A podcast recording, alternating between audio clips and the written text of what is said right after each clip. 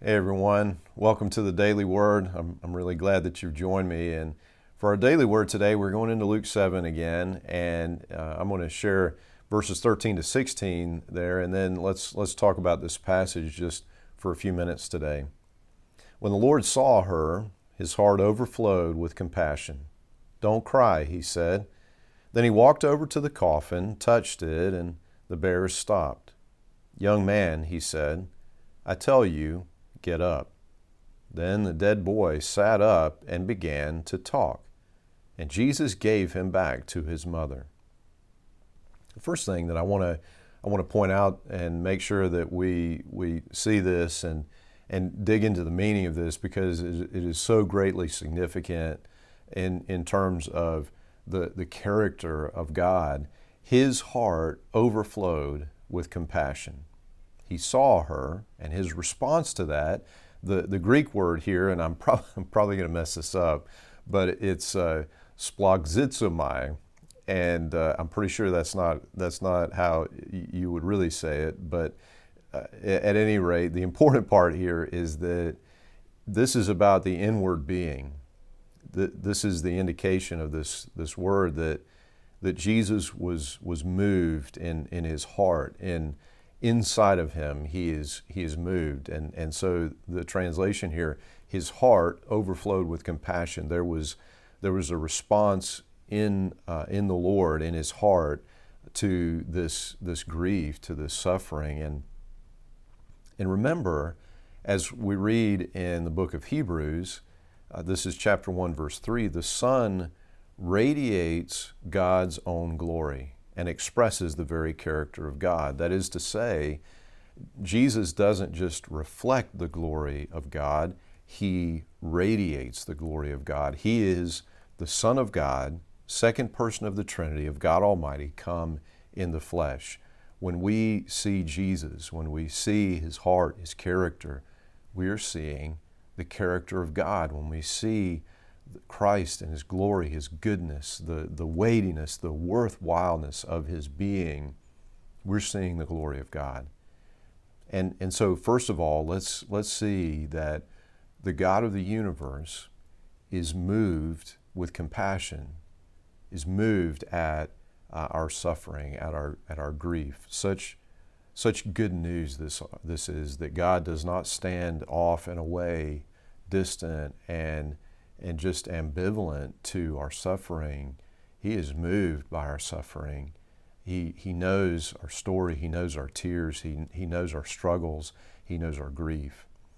The, the second thing that I'd like to point out here is that there's this phrase in our, in our passage for today. The, the people say, A mighty prophet has arisen among us. Now, what, what, are they, what are they referring to here? Well, if we go back into the Old Testament, there are two instances that are very similar to this, um, involving two great prophets, Elijah and the prophet Elisha. So, first of all, if, if you look in 1 Kings chapter 17, you, you see the story of Elijah and the widow of Zarephath.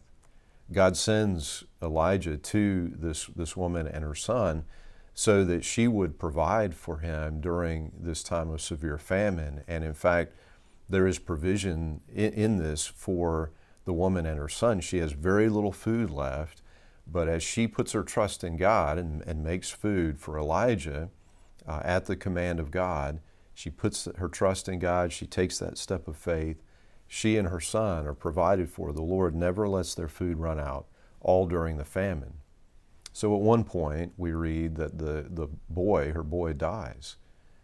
And, and yet God um, God, through Elijah, through his, his ministry, raises this boy uh, from the dead. Uh, Elijah is used as this, this agent of, of, of life, overcoming the power of God, overcoming death, uh, bringing the boy to life. Then there's another story very similar of Elisha in 2 Kings chapter 4. And, and this, this woman, um, it's, it's husband and wife and a, and a boy that uh, is is essentially uh, uh, conceived by divine um, by divine help. Uh, she's not had children, been able to have children. The Lord enables her to have children, and and so the boy is is uh, is very precious to her. She never thought she would have kids, and and and then the boy dies.